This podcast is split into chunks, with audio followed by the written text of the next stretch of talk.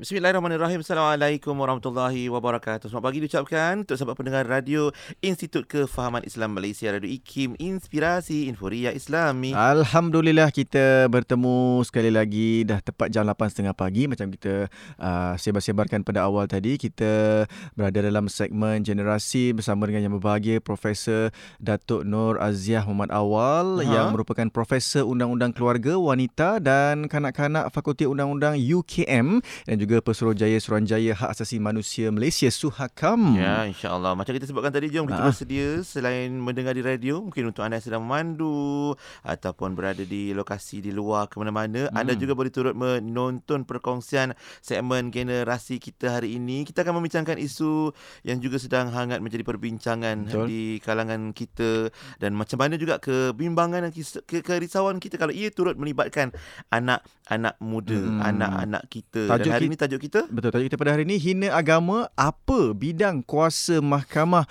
Jadi kita mengundang menjemput orang yang tepatlah untuk berbicara tentang perkara ini yang sudah pun bersedia di hujung talian sekarang ini. Assalamualaikum Prof. Bismillahirrahmanirrahim. Assalamualaikum warahmatullahi wabarakatuh. Uh, terima kasih uh, kepada uh, kedua-dua DJ kita pada pagi ini ya Pian dan um, Lukman.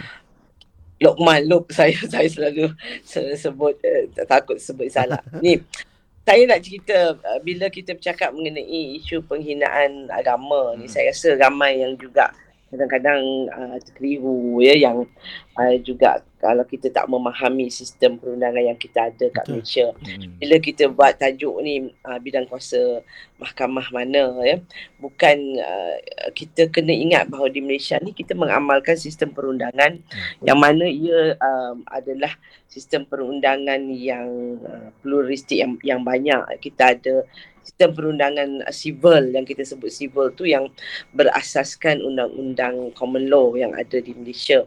Kita juga uh, dan common law tu dan mahkamahnya dah kita dah, dah tetapkan. Dia bermula dengan mahkamah uh, magistrate, ya. naik ke mahkamah session, hmm. pergi ke mahkamah tinggi, hmm. mahkamah rayuan hmm. dan mahkamah persekutuan.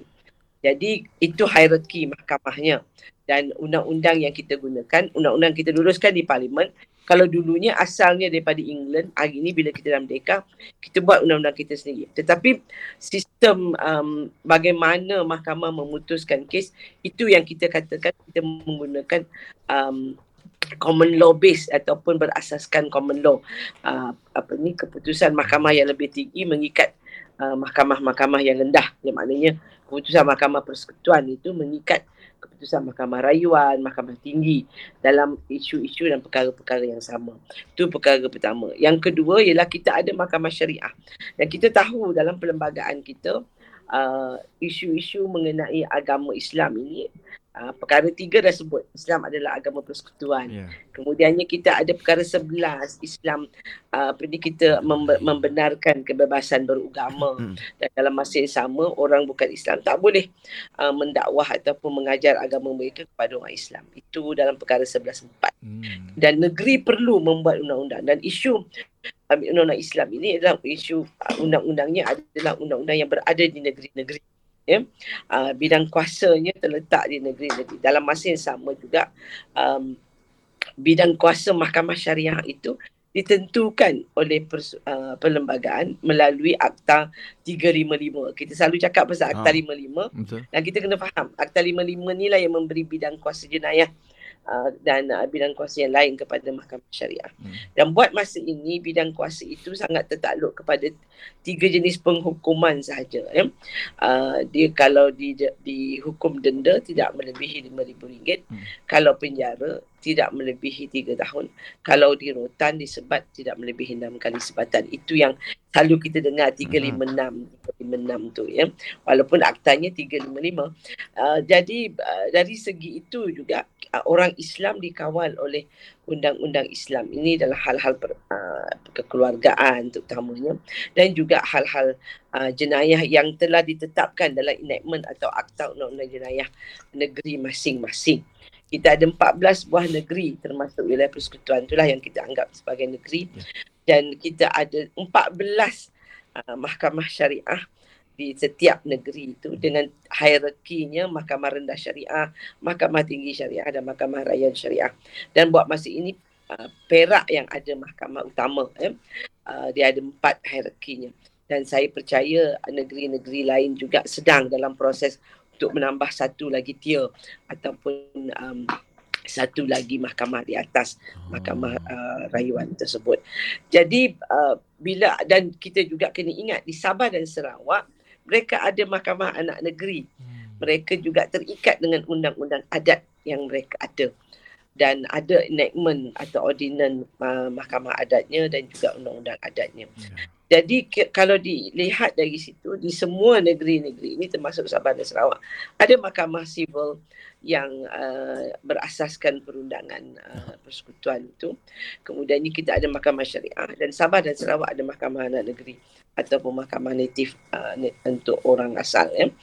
Dan uh, dari segi itu bila bila berlaku sesuatu yang melibatkan isu agama ini kita secara automatik akan ingat bahawa ia adalah jatuh di bawah perundangan uh, negeri ya kerana itu adalah perkara yang melibatkan negeri. Tapi dalam masa yang sama, kita sedia maklum ya, bahawa uh, undang-undang persekutuan yang diluluskan di parlimen ada juga membuat peruntukan yang kita selalu panggil of general application terpakai kepada semua orang tak kira dia uh, Islam atau tidak Islam tak kira dia apa bangsa dan uh, keturunannya. Uh, terutamanya undang-undang jenayah undang-undang jenayah ni kita dah buat lama ya. Kanun keseksaan kita telah wujud uh, sekian lamanya sejak zaman sebelum merdeka yang dibawa daripada India dan kemudiannya bila kita merdeka kita adaptasikan undang-undang itu menjadi sebahagian daripada undang-undang kita.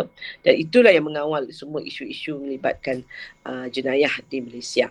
Dan uh, mahkamah syariah diberi kuasa di, melalui Uh, melalui Akta 355 mempunyai bidang kuasa jenayah yang tertentu terutamanya jenayah melibatkan agama. Ya. Jadi itu yang saya uh, rasa orang kena faham dan dari segi itu juga ada pertindanan bidang kuasa. Hmm. Dan uh, untuk sekian lamanya kita melalui beberapa keputusan mahkamah kita tahu bahawa kalau ada bertindan bidang kuasa ni uh, biasanya undang-undang yang diutamakan ialah undang-undang di, di, di persekutuan. Tetapi kita juga merujuk kepada keputusan Mahkamah Persekutuan yang paling terakhir yang yang dalam isu konflik bidang kuasa ini di mana kalau peruntukan undang-undang itu ada dalam persekutuan dalam kanun keseksaan misalnya maka negeri sepatutnya tidak membuat peruntukan undang-undang mengenainya supaya tidak berlaku uh, pertindanan dan tak berlaku double jeopardy ataupun uh, seseorang itu boleh uh, didakwa dua kali ya hmm. satu di bawah undang-undang negeri satu di bawah undang-undang persekutuan. Jadi itu mukadimah kepada isu penghinaan agama ini kerana peruntukan undang-undangnya ada dua. Hmm. Uh, kalau kita rujuk saya nak rujuk kepada akta undang-undang uh, jenayah syariah di wilayah persekutuan saja dan uh, dan di semua negeri sebenarnya ada peruntukan yang sama. Dan kalau kita lihat di situ uh, di bawah section 8 uh, ada uh, kesalahan mempersendakan ayat Quran dan hadis. Kemudiannya di bawah section 7 uh, menghina atau uh, menyebabkan dipandang hina agama Islam uh, dan bagaimana agama Islam itu boleh dipandang hina dengan menghina Islam uh, supaya ia dipandang hina perbuatan ataupun percakapan itu. Kemudiannya mempersenda mengajuk-ajuk, mencemuh amalan atau upacara uh, orang Islam itu. Dan yang ketiga, mempersenta mana-mana undang-undang yang ada di wilayah persekutuan atau kalau di negeri-negeri itu mengikut undang-undang negeri. Maknanya kalau dipersoalkan pun undang-undang itu, itu termasuk oh, di bawah hmm. menghina agama Islam. Itu di bawah oh. akta undang-undang uh, undang-undang jenayah syariah di wilayah persekutuan. Oh baik, ah, itu antara beberapa contoh peruntukan yeah. undang-undang ya, uh, Prof. Mungkin ada lain? Dan yang... dan kalau uh, dan saya mungkin nak nak sambung sikit Aha, lagi. Okay. Silakan, kalau undang-undang yang terpakai kepada umum ini di bawah hmm. kanun kesihatan, ramai orang tak perasan pun bahawa peruntukan tu ada. Ya. Hmm. Ya. Sebab orang ingat uh, kanun keseksaan ni mengawal isu-isu uh, jenayah seperti bunuh, rogol dan sebagainya. Dan kalau kita tengok undang-undang tu pun kalau jenayah rogol misalnya, jenayah rogol tu tak ada dalam nekmen jenayah syariah negeri-negeri. Kesalahan itu hanya untuk yang dibuat di Parlimen Persekutuan dan diguna pakai untuk semua orang, tak kira Islam atau tak Islam. Sama juga dengan peruntukan Seksyen 298 dan 298A di bawah kandung keseksaan. Uh, kedua-dua peruntukan ini menyebut mengenai penghinaan ataupun um, terhadap agama. Dia tak kata Islam ya, dia kata agama. agama. So maknanya agama tu ialah satu peruntukan yang yang sangat umum. Ya, uh, yang pertama tu dia kata uh, men, uh, menyebut atau ya, uttering words, uttering words ni bercakaplah hmm. uh, mengatakan sesuatu dengan sengaja dengan uh, niat yang yang memang telah diniatkan untuk menyebabkan rasa tersinggung ya perasaan seseorang uh, yang dalam agama tersebut. Itu maknanya kalau dia menyebut perkataan itu uh, dari segi peruntukan uh, orang untuk orang Islam, mama orang Islam tersinggung, tersinggung. maka dia lakukan kesalahan itu. Yang 298A ni, ini saya percaya adalah peruntukan yang dibawa masuk kemudian. Ini uh, menyebabkan uh, ketidakharmonian, menyebabkan uh, perpecahan, rasa um, rasa marah ya, rasa tidak senang prejudis uh, dan juga uh, atas sebab agama atas sebab agama ni maknanya Uh, bila dia menyebut perkataan itu siapa-siapa dia kata yang dia bercakap yang menulis yang membuat melalui apa ni uh, sign uh, dia mm-hmm. buat tunjuklah isyarat isyarat, isyarat ya mm-hmm dan uh, orang itu uh, dan aktiviti atau perkara-perkara itu hmm. menyebabkan seseorang merasa marah hmm. akan menyebabkan ketidakharmonian akan boleh berlaku huru-hara uh, yang ini adalah diletakkan di bawah peruntukan 29A ni dan dia lebih uh, lebih mendalam lagi dia dia pergi kepada beberapa pendetailan dalam peruntukan undang-undang itu cuma yang nak membezakannya di bawah undang-undang uh, Islam di uh-huh. negeri-negeri. Hukumannya tertakluk kepada 536. Oh. Di bawah kanun keseksaan ini, saya dapati bahawa untuk 298 itu kesalahannya tidak melebihi penjara 2 tahun. Uh, tetapi untuk uh, 298A, dia boleh dipenjara 5, 2 ke 5 tahun, sehingga 5 tahun. Ya. So itu uh, perbezaan dan dan maknanya kedua-dua mahkamah ada bidang kuasa yep. dan ada juga dari segi asasnya pertindahan itu berlaku. Ah, baik. Nah, itu peruntukan undang-undang dan juga peranan mahkamah daripada sivil ataupun syariah yang mana Prof dah jelaskan sebentar tadi berkaitan dengan isu hina agama. Ni pun uh, dari akhbar ataupun info yang kita dapat ni pun kalau di Kelantan baru-baru ni isu hina agama seorang penganggur yang dihukum penjara 6 bulan dan didenda RM10,000 oleh Mahkamah Session Kota Baru atas pertuduhan menghina agama. Dan mungkin kejap lagi Prof lepas rehat ni kita nak cerita pula macam mana pula uh, adakah berbeza sekiranya kes ini melibatkan minor ataupun anak-anak muda, anak remaja berbanding dengan dewasa dan juga di mana mungkin mahkamah yang akan membicarakan isu ini. Boleh Prof? Hmm, macam Boleh. Sahabat kita pun ada tanya soalan Prof Puan Sabasia Hussein kata dia uh, macam mana niat itu dinilai untuk tentukan contoh ha. kesalahan menghina dengan niat Aha, tu Prof. Boleh Prof eh? Sekejap lagi minta Prof jelaskan okay. perkara ini. Bagi kita kembali rehat sekejap. Kembali selepas ini di Warna Pagi Radio Kim. Inspirasi Infuria Islami. Subhanallah wa bihamdihi. Subhanallahil azim. Subhanallah wa bihamdihi. Subhanallahil azim. سبحان الله وبحمده. سبحان الله العظيم.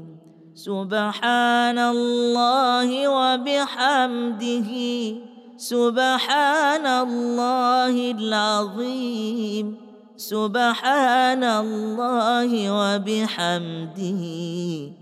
سبحان الله العظيم. سبحان الله وبحمده سبحان الله العظيم سبحان الله وبحمده سبحان الله العظيم سبحان الله وبحمده سبحان الله العظيم. سبحان الله وبحمده. سبحان الله العظيم. سبحان الله وبحمده. سبحان الله العظيم. سبحان الله وبحمده. سبحان الله العظيم. سبحان الله وبحمده سبحان الله العظيم سبحان الله وبحمده سبحان الله العظيم Warna Pagi IKIM Inspirasi Infuria Islami Ikim Inspirasi Inforia Islami. Alhamdulillah kembali untuk segmen generasi membawa tajuk dan membincangkan tajuk hina agama apa bidang kuasa mahkamah. Ha, jom kita sambung Prof berkenaan dengan apa yang kita, kita tanyakan Ah. tadi sebelum uh, berehat uh, perbezaan dalam dakwaan dan hukuman terhadap wanita dan kanak-kanak atau remaja yang uh, buat kesalahan ni lah. Ha, adakah bezanya tu isu apa hina agama Ya. ni Prof? Sila Prof. Okey. Kalau bagi wanita ya Ha. saya rasa tak ada perbezaan uh, dengan uh, laki-laki. Okey. Uh, uh, undang-undang kita ini tidak gender bias lah. tidak menyebabkan uh, uh, dia ada perbezaan hukuman di antara lelaki dan perempuan. Hmm. Uh, terutamanya di bawah kanun keseksaan dan juga di bawah uh, apa ni undang-undang syariah ya. Cuma yang ada bezanya bagi saya lah kalau ada hukuman di, uh, dijatuhkan mengenai rotan ya uh, bagi di bawah undang-undang uh, civil uh, di di bawah kanun keseksaan Ya. wanita tidak dirotan ya dan uh, itu dan bagi undang-undang Islam wanita boleh dirotan boleh dijatuhkan hukuman rotan uh, jika mahkamah memutuskan sedemikian. Bagi kanak-kanak memang ada perbezaan ya. Uh, kanak-kanak ni saya dah selalu sebut kerana dia uh, berbeza itu maka uh, peruntukan undang-undang bagi ataupun cara pengaplikasian undang-undang itu memang sangat berbeza bagi kanak-kanak. Satu yang peka- yang pertama ialah kanak-kanak kita nak takrifkan seorang yang berumur di bawah 18 tahun. Yang kedua ialah um, kalau di bawah kanun keseksaan ini yang saya sebut kalau dia didakwa di bawah section 298 atau 298E ya dan dari segi itu kanak-kanak ini uh, perlu dibawa dihadapkan ke mahkamah bagi kanak-kanak. Kalau masa dia nak dibawa itu um, dia masa dia nak ditangkap pun kanak-kanak tak boleh digari masa uh, Hmm. bila dia ditangkap dia hendaklah dimaklumkan kepada Jabatan Kebajikan Masyarakat ya pegawai Oh. akhlaknya kemudiannya juga dia tidak boleh diletakkan dalam uh, lokap yang sama dengan orang dewasa perlu diasingkan ada perlu ada lokap khas ataupun kanak-kanak tidak di- diletakkan di lokap langsung ya. Walaupun umur umurnya 17 tahun uh, 10 bulan Hmm. dia tetap kanak-kanak. Dan akhirnya jika ia hendak dihadapkan ke mahkamah dia perlu dihadapkan ke mahkamah bagi kanak-kanak lah Uh, dan prosedur mahkamah bagi kanak-kanak itu akan berbeza daripada prosedur yang ada bagi orang dewasa. Dan uh, dari segi penghukuman juga ya, walaupun dalam kanun keseksaan itu menyebut dia boleh dipenjara 2 ke 5 tahun ataupun penjara sehingga 2 tahun dan juga denda. Uh, namun bagi kanak-kanak bila dia dibakwa ataupun didakwa di mahkamah bagi kanak-kanak, penghukumannya mengikut Akta Kanak-kanak uh, 2001. Dan dalam Akta Kanak-kanak itu kita dapati bahawa penghukumannya juga jelas. Uh, yang pertama ialah dia diberi amaran dan, dan dibebaskan. Yang yang kedua itu perkara yang selalu kalau uh, kesalahan itu melibatkan isu-isu yang di mana um, agak uh, apa ni kecil minor offences. Tetapi ada juga dalam peruntukan itu kanak satu kita kena ingat juga kanak-kanak bawah 14 14 tahun ke bawah tak boleh dihantar ke penjara, Hmm. tak boleh dihantar uh, ke tempat-tempat tertentu tahanan di bawah penjara tak boleh. Jadi uh, dan kanak-kanak juga uh, walaupun kesalahan menghina agama ni taklah sampai membawa hukuman bunuh ya. Okey. Tetapi kanak-kanak tak boleh dikenakan hukuman ma- gantung sampai mati.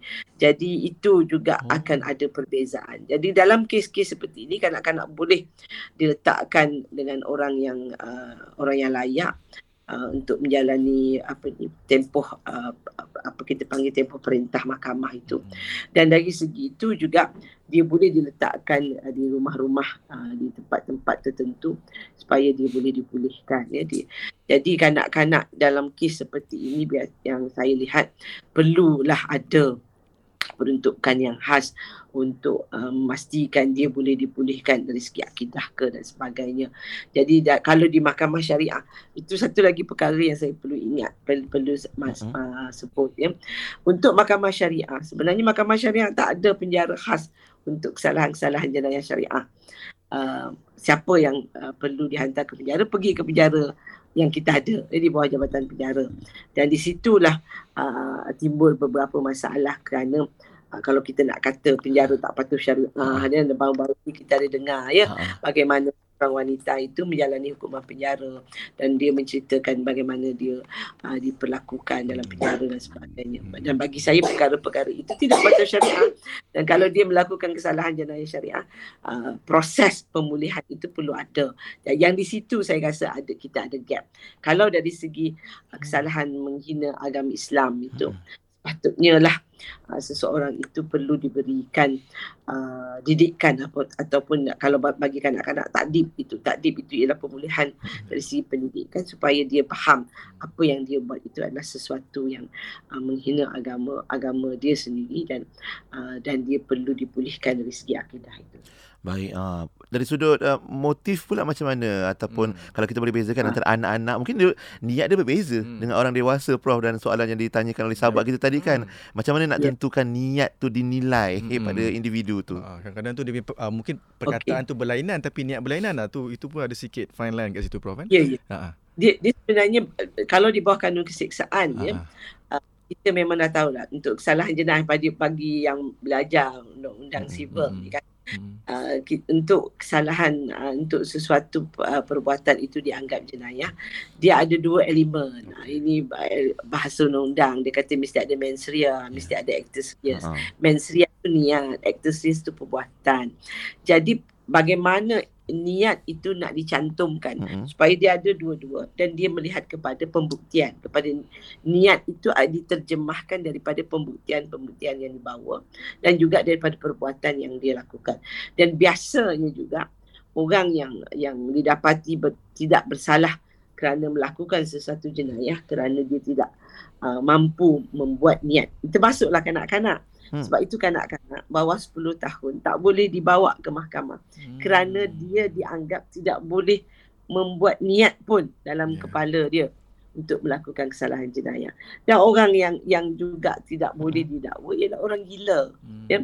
Sebab itu dalam kesalahan jenayah kita ada defense ataupun alah uh, apa ni dalihan uh, untuk kita mempertahankan diri. Dan biasanya dalam kes bunuh terutamanya uh, jika seseorang itu minta dia dihantar ke hospital um, apa ni psikiatrik Mhm. untuk dibuat penilaian maka mahkamah apabila melihat penilaian yang dibuat oleh pakar mengatakan bahawa orang ini gila orang ini tidak siuman Mhm. ketika dia melakukan maka kesalahan itu uh, mahkamah akan mendapati dia tidak bersalah kerana dia tidak mampu uh, apa kita panggil uh, me, me, membuat niat ya uh. dia dia tak boleh Tak incapable sedar. of having the intention Ya, ya. tidak tidak sedar dia dia tidak faham apa Hmm. yang dia Apa lakukan yang jadi bagi kanak-kanak uh, 10 ke 12 juga ya Ah. boleh ada anggapan bahawa mahkamah perlu buktikan Hmm. bahawa dia itu sudah matang dan faham apa yang yang dia lakukan. Jadi dari segi itu juga saya merasakan uh, niat ini saya saya kalau di bawah undang-undang siber memang jelas. Kalau tidak didapati bersalah, dia mesti seiring, mesti sama niat dan perbuatan itu. Dan dia ada uh, dalihan-dalihan ataupun defense yang memang sudah ada dalam undang-undang dan bagi kanak-kanak dalihannya ialah kerana dia masih kanak-kanak dia belum Mhm. matang dan dia tak faham da- dengan apa apa yang dia lakukan. Tetapi 12 ke atas itu kanak-kanak itu boleh dibawa ke mahkamah, boleh didakwa dan boleh dijatuhkan uh, apa dia boleh mahkamah boleh membuat perintah-perintah tertentu supaya kanak-kanak ini dapat dipulihkan daripada melakukan kesalahan. Oh, walaupun uh, macam ada satu kes baru-baru ini dilaporkan di akhbar uh, in, bila individu tersebut mungkin mendakwa dirinya tergolong dalam golongan maaf ya OKU Hmm. hmm. dan kemudian siasatan pula akan dibuat juga ya Prof untuk Hmm. memastikan betul adakah benar dia mendakwa dirinya berada dalam keadaan-keadaan tertentu ketika Ya. melakukan kesalahan tersebut eh Prof. Ya betul. Dia uh, kalaupun dia uh, bagi saya orang kurang upaya Mm. ini tidak ada itu bukan satu dalihan ya untuk Hmm. uh, atau defense tetapi Hmm, betul. kalau dia kurang upaya dari segi mental, Mental. ya Ah, ia Kan. adalah satu dalihan atau defense yang baik untuk dia dijadi dibawa ke mahkamah jadi peguam dia kena katakan bahawa dia ni ada masalah uh, mental dan uh, mungkin dia ada dia terencat ataupun lembam ya Hmm.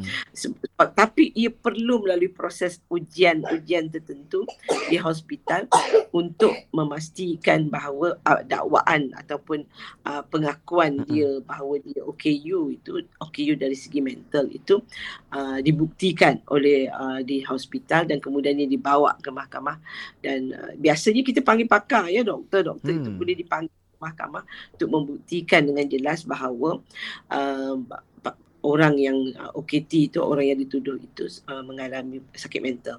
Oh, macam mana pula uh, Dan- Prof? Uh, kalau satu lagi Cuma saya nak boleh boleh tak, boleh. ya. Ha. uh, kita juga nak pastikan bahawa ketika dia melakukan kesalahan tu dia memang mengalami sakit mental. Uh, dia tak boleh ah, macam Tiba-tiba je ada kad Betul. OK, kad OKU ke Tiba-tiba- apa kan. tiba-tiba dia Ah, jadi- itu tak nak lah. Ha. Oh, ma- masa dia lakukan. Sama juga dengan kanak-kanak. Yang kita uh, perlu ambil Ah, ah. perhatian ialah ketika dia melakukan kesalahan itu dia adalah Okey. kanak. oh Dan baik. tak kira bila dia didakwa maka dia perlu uh, undang-undangnya mesti terpakai kepada kanak-kanak. Macam mana pula Ah. kalau dia biasa yang kita dengar excuse that. Maknanya mas, dia kata masa saya buat benda tu saya tak tahu pula yang benda ni uh, ter, termasuk dalam pe, apa uh, menghina agama Ah. ataupun uh, dia boleh dianggap bersalah. Saya tak tahu pun. Macam macam mana Prof? Sebenarnya Ah. um, kita memang um, dalam undang-undang civil ni kita memang sebut ya uh, ignorance of the law excuse ya. uh, Uh, kita kalau kita kata kita tak tahu ini satu kesalahan, kita tak tahu ni ada undang-undangnya, itu bukan alasan yang baik. Hmm. You sebagai orang yang dewasa, orang yang boleh membaca dan memahami perkara-perkara ini, maka dia uh, tidak boleh memberi alasan bahawa dia tak tahu. Ini satu kesalahan undang. Dan bagi saya um, isu menghina agama ni mm, ataupun perkara-perkara lain lah ya. Uh, yang kita jadikan undang-undang ni ialah perkara-perkara yang tak baik, ya, perkara yang tak elok. Ya. kan Kita tak boleh lah kata, oh tak tahulah pula membunuh tu satu Alamak. tak, tak Aduh. munasabah. Saya tak tahulah pula kalau saya ambil uh, barang ini yang berada di, di kedai di di di, di, di kita ambil mencuri lah ya ah. paling simple Ah, sebab itu saya ada pernah mungkin saya ada ceritakan di mana saya pernah buat uh, satu sesi dengan kanak-kanak. Hmm. Kanak-kanak ni bawah 10 tahun, Eh, sorry.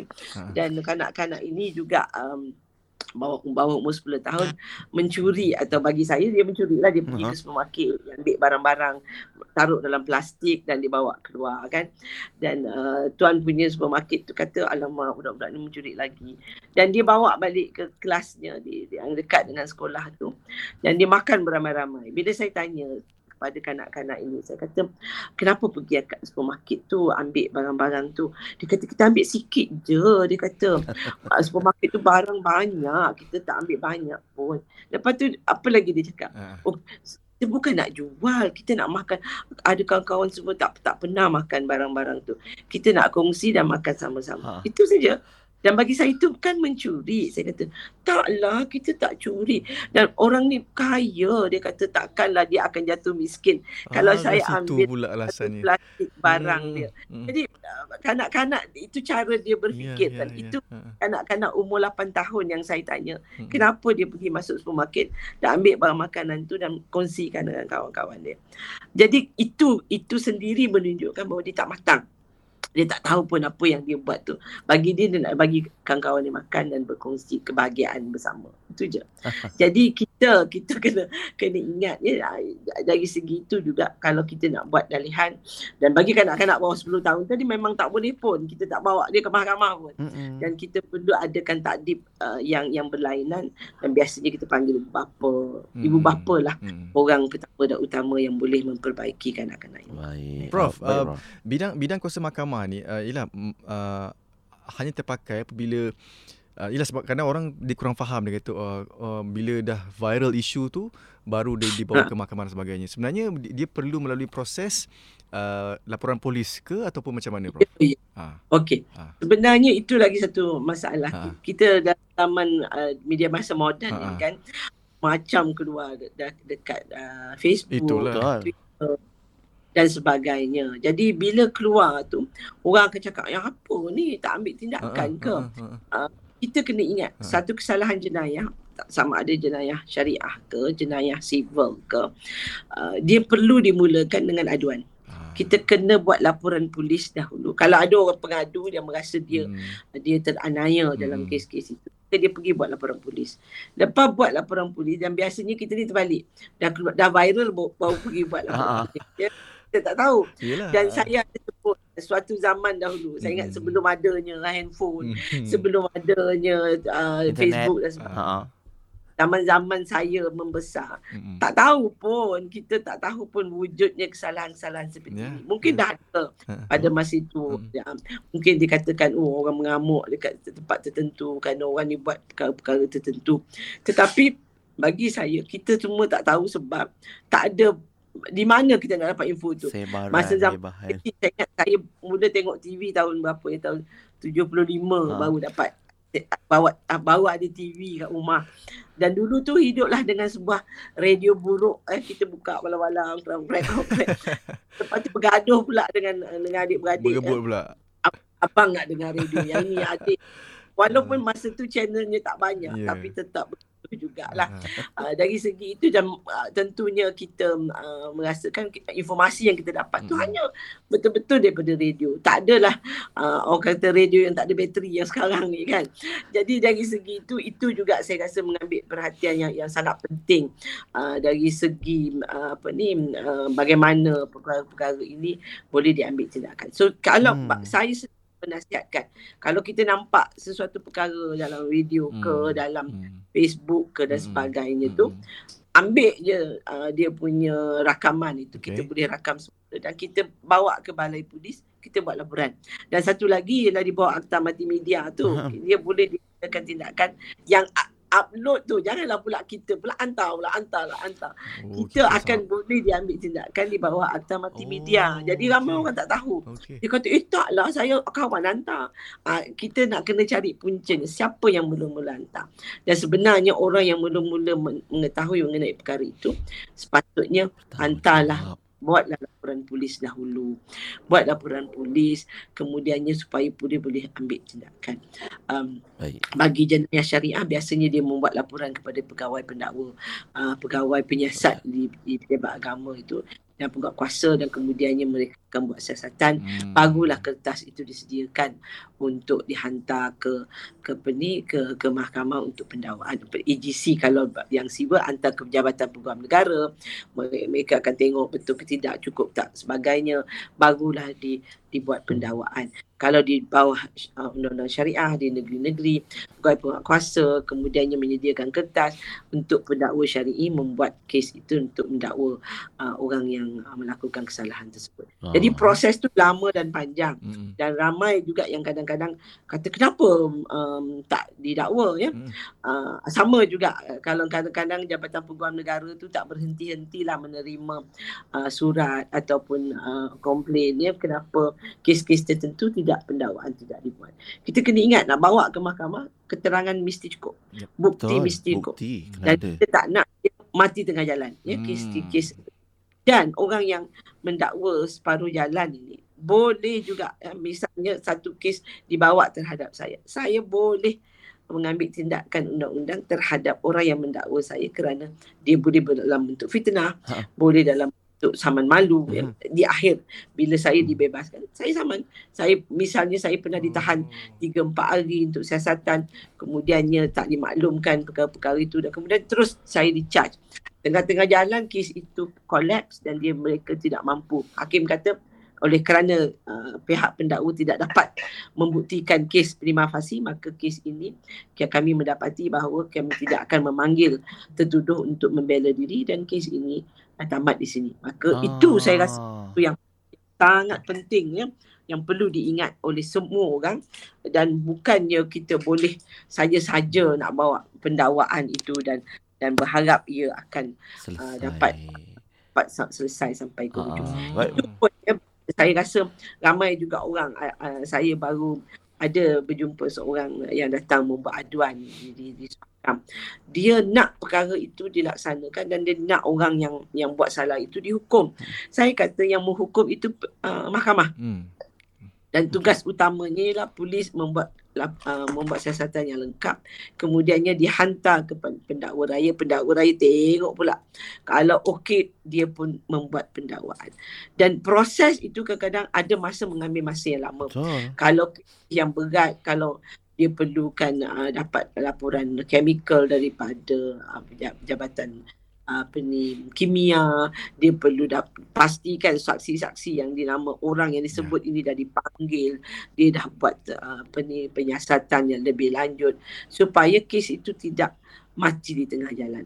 Jadi kita dalam syariah pun kita dah tahu ya kalau kita nak buat penghukuman kalau hudud tu sangat beratlah Hmm. bagi saya dan dia kata kalau kita nak menghudud orang Rasulullah sendiri pernah uh, menasihatkan uh, apa ni para hakimnya dan Khalifah Rasyidin masa dulu yang masa dia nak hantar untuk menjadi hak, uh, apa ni ketua dan hakim di negeri-negeri di bawah jajahan takluk bagi dia sebut dia kata kalau dari segi hudud ini jika ada satu zahrah pun kamu merasa ragu maka jangan kamu hudud takzir lah Ah. Ya jadi kita kita nak kena ingat semua tu hukum kena selari dengan apa yang kita buat. Betul. Jadi sebab itulah dalam di bawah enactment atau akta undang jenayah syariah kita ini kita ada akta keterangan, kita ada uh, akta kanun apa ni uh, akta uh, tata cara jenayah Islam. Hmm. Kita kena ikut itu juga prosedur-prosedur itu dan akhirnya nanti uh, barulah hakim boleh membuat keputusan yang adil dan kalau perkara itu tidak sampai maka keadilan itu tidak akan dicapai sama juga di mahkamah sivil hakim sangat bergantung kepada uh, bagaimana uh, pihak-pihak ini menjalankan uh, Ya. kewajipan mereka Ah, baik Prof insyaAllah. Ah, Kejap lagi mungkin kalau kita boleh bincangkan sesempatnya tentang macam mana adakah alternatif atau saluran lain Ya. selain perundangan Hmm. untuk mengenakan tindakan ke atas mereka yang menghina agama dan kalau ada yang menyatakan denda ni tak cukup tinggi ni sebab ini isu serius, kes serius, denda tak cukup tinggi macam uh, kita nak tanyakan pandangan uh, Prof jugalah berkaitan isu ini. Kita berehat kejap Prof. Ah, kita berehat kejap Prof dan sahabat-sahabat semua kita akan kembali selepas ini untuk pusingan ketiga hanya di Warna Pagi Radio Kim. Inspirasi Inforia Islami. Kalimatah.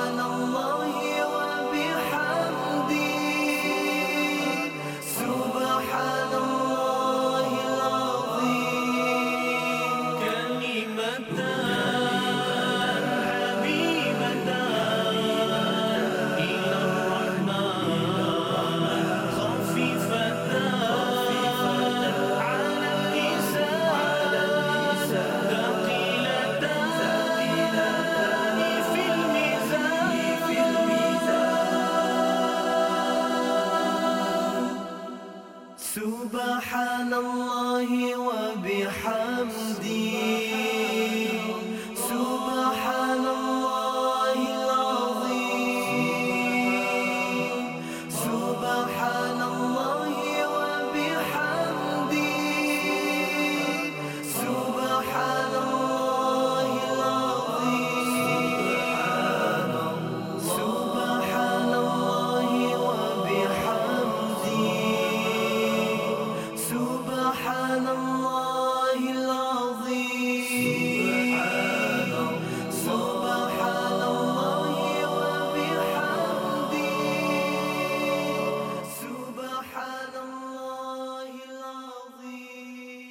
Warna Pagi, IKIM Inspirasi Infuria Islami. IKIM Inspirasi Info Islami kembali lagi bersama Luk dan Pian dan juga Prof. Datuk Nur Razia. Hari ini bercakap tentang hina agama apa bidang kuasa mahkamah. Jom kita sambung uh, berkenaan dengan apa lagi cara cara uh-huh. untuk kita menyelesaikan isu ini. Nah, hmm. dan di awal tadi pun uh, Prof ada sebut tentang isu takdib Yep. dan da- dalam satu artikel akhbar juga turut uh, turut ada uh, perkongsian Prof berkaitan dengan isu ini ya dan juga tentang uh, tindakan uh, hukuman ke atas Hmm, mereka yang menghina agama termasuk denda-denda. Prof mungkin nak komen sikit di ujung ni. Sila Prof. Ya, uh, saya merasakan bahawa isu hina agama ni mungkin juga uh, dia berlaku atas sebab satu kejahilan. Mungkin kita ber, bersangka baik ya. Bersangka baik bahawa mereka benar-benar jahil bahawa perkara yang mereka lakukan itu boleh menyinggung perasaan orang Islam. Ya. Tapi kalau yang jelas uh, dia sebut perkataan-perkataan dengan rasa marahnya, uh, manggil uh, dengan uh, apa ni uh, uh, benda-benda yang memang tidak baik. Ya itu saya rasa kita tak boleh uh, ber apa ni Tidak uh, tidak boleh uh, tak boleh kompromi lah. Hmm.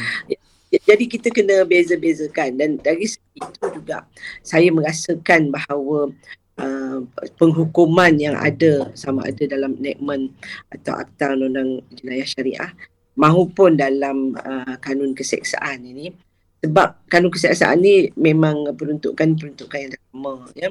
Dan da, dengan memberi hukuman terus uh, denda atau penjara bagi saya sekarang kita kena fikir uh, uh, hukuman alternatif hukuman alternatif ini lebih baik kerana dia uh, telah dibuktikan di negara-negara luar juga Hmm. hmm. bagaimana ia boleh membantu satu dia akan me- mengurangkan orang masuk penjara lah kosonglah sikit penjara sekarang penjara kita Ha. uh, uh, adat ya Okey. terlampau ramai orang tu kita perlu memikirkan uh, cara alternatif dan bagi jenayah syariah bagi mahkamah syariah sendiri saya merasakan ada keperluan untuk kita me- mem- mengadakan satu ruang khas ataupun penjara khas ataupun tempat khas untuk pesalah jenayah syariah sahaja ya uh, dan hukuman dari segi sebab uh, hukuman takzir yang bagi saya apa yang kita amalkan adalah hukuman takzir ya dan dan dia boleh dalam banyak bentuk. Mm-mm. Jadi kita kena fikirkan bahawa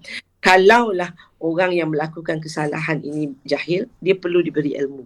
Dia perlu di di dibaiki Setuju. idahnya Hmm. ya.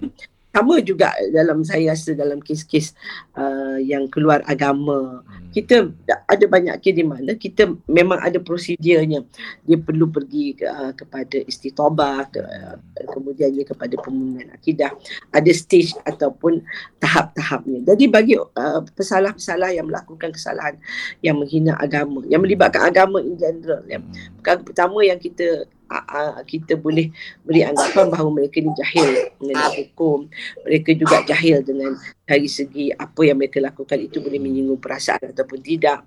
Dan yang kedua jika mereka jahil kita ada kewajipan mengajar, mendidik. Dan pendidikan inilah yang saya rasa perlu kita adakan dalam dari semua sudut. Ya. Dan dia juga bukan bermakna uh, kita boleh menghina agama lain. Jadi hidup dalam masyarakat majmuk, dalam masyarakat berbilang bangsa dan agama kita perlu mengambil perhatian kepada perkara kalau kita sensitif mengenai agama kita, kita rasa orang menghina agama kita, tentunya kita juga tidak mahu melakukannya terhadap orang lain. Jadi itu saya rasa untuk men, men, menjalin hubungan hidup bermasyarakat dan hidup hormat menghormati antara satu sama lain. Dan uh, bagi saya alternatifnya ialah kita perlu ada perlu buat kajian dan melihat semula kepada peruntukan-peruntukan undang-undang yang ada ini. Dan jika kita mahu menambah akan hukuman uh, maka enactment, enactment atau uh, akta undang-undang jenayah syariah Malaysia itu perlu ada pindaan uh, dari segi dan perlu dibuat pindaan. Dan kita ada 14 buah negeri dan saya Aha. berharap tidak ada perbezaan perlu sama. Dan supaya tidak ada orang yang didiskriminasi di negeri A dia boleh lari ke Betul. negeri B Betul. hanya satu perkara yang sangat penting kita perlu ada yang kedua dari segi kanun kesihatan ini kerana peruntukan ini juga dah lama maka kita cuba dapatkan uh, minta uh, pihak yang berkewajipan pihak berkuasa Jabatan Peguam Negara Menteri Undang-Undang untuk melihat semula pada peruntukan-peruntukan ini dan bagaimana peruntukan ini boleh ditambah baik dengan me- me- menambah penghukuman itu.